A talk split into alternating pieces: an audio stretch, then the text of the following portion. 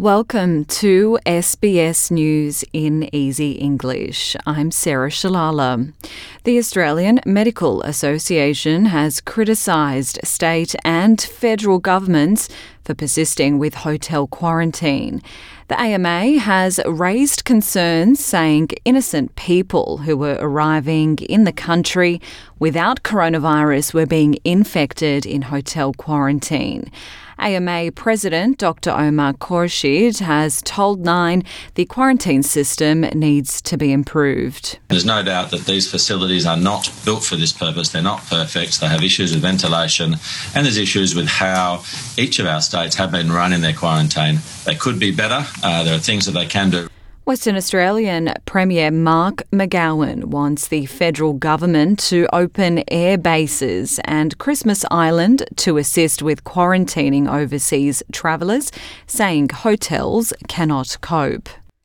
Western Australian Premier Mark McGowan has also said that Perth will extend its COVID 19 restrictions past the initial lockdown period of three days. The West Australian capital and neighbouring Peel region were due to emerge from three days of lockdown at midnight tonight, but Mr. McGowan has tempered expectations and is due to provide an update through the day. Authorities in India have extended the lockdown in the capital, New Delhi, for another week following the devastating new surge of infections. For the fourth straight day, India set a global daily record of new infections, spurred by the emergence of a new variant. Britain and the United States are sending medical gear and other aid to India to help the country as health officials scramble to expand critical care units and stock up on shrinking supplies of oxygen. Gurpreet Singh, president of a Sikh temple in Delhi, says they've been sourcing oxygen themselves and offering help to sick patients. We are trying to saving the life of all these people who not accepted by hospitals from government hospitals also and private hospitals denied to admit them. Uh, we are trying to their, save their health, life. India has had more than 16.9 million confirmed cases, behind only the United States.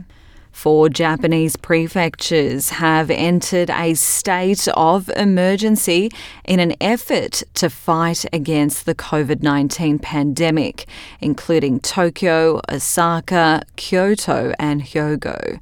Japan's Prime Minister declared the state of emergency over COVID 19 on Friday Meanwhile, Greek authorities have decided to reopen malls and department stores in most cities of the country six months after restrictions were put in place to curb the spread of COVID 19.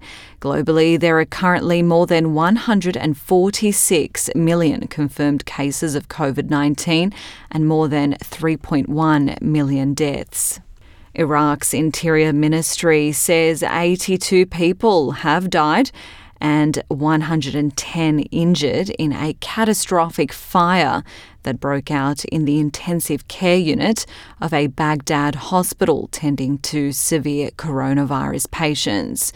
Negligence on the part of hospital authorities has been blamed for the Saturday night fire, which initial reports suggest was caused when an oxygen cylinder exploded in the ward of Ibn al Khatib Hospital.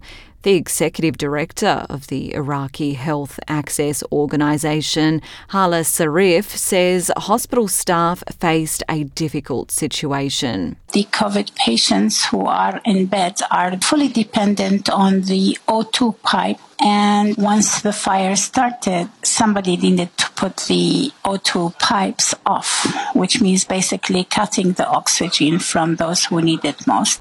Australia's most decorated soldier has launched an attack on the country's top military officials for their treatment of veterans, describing it as disgusting.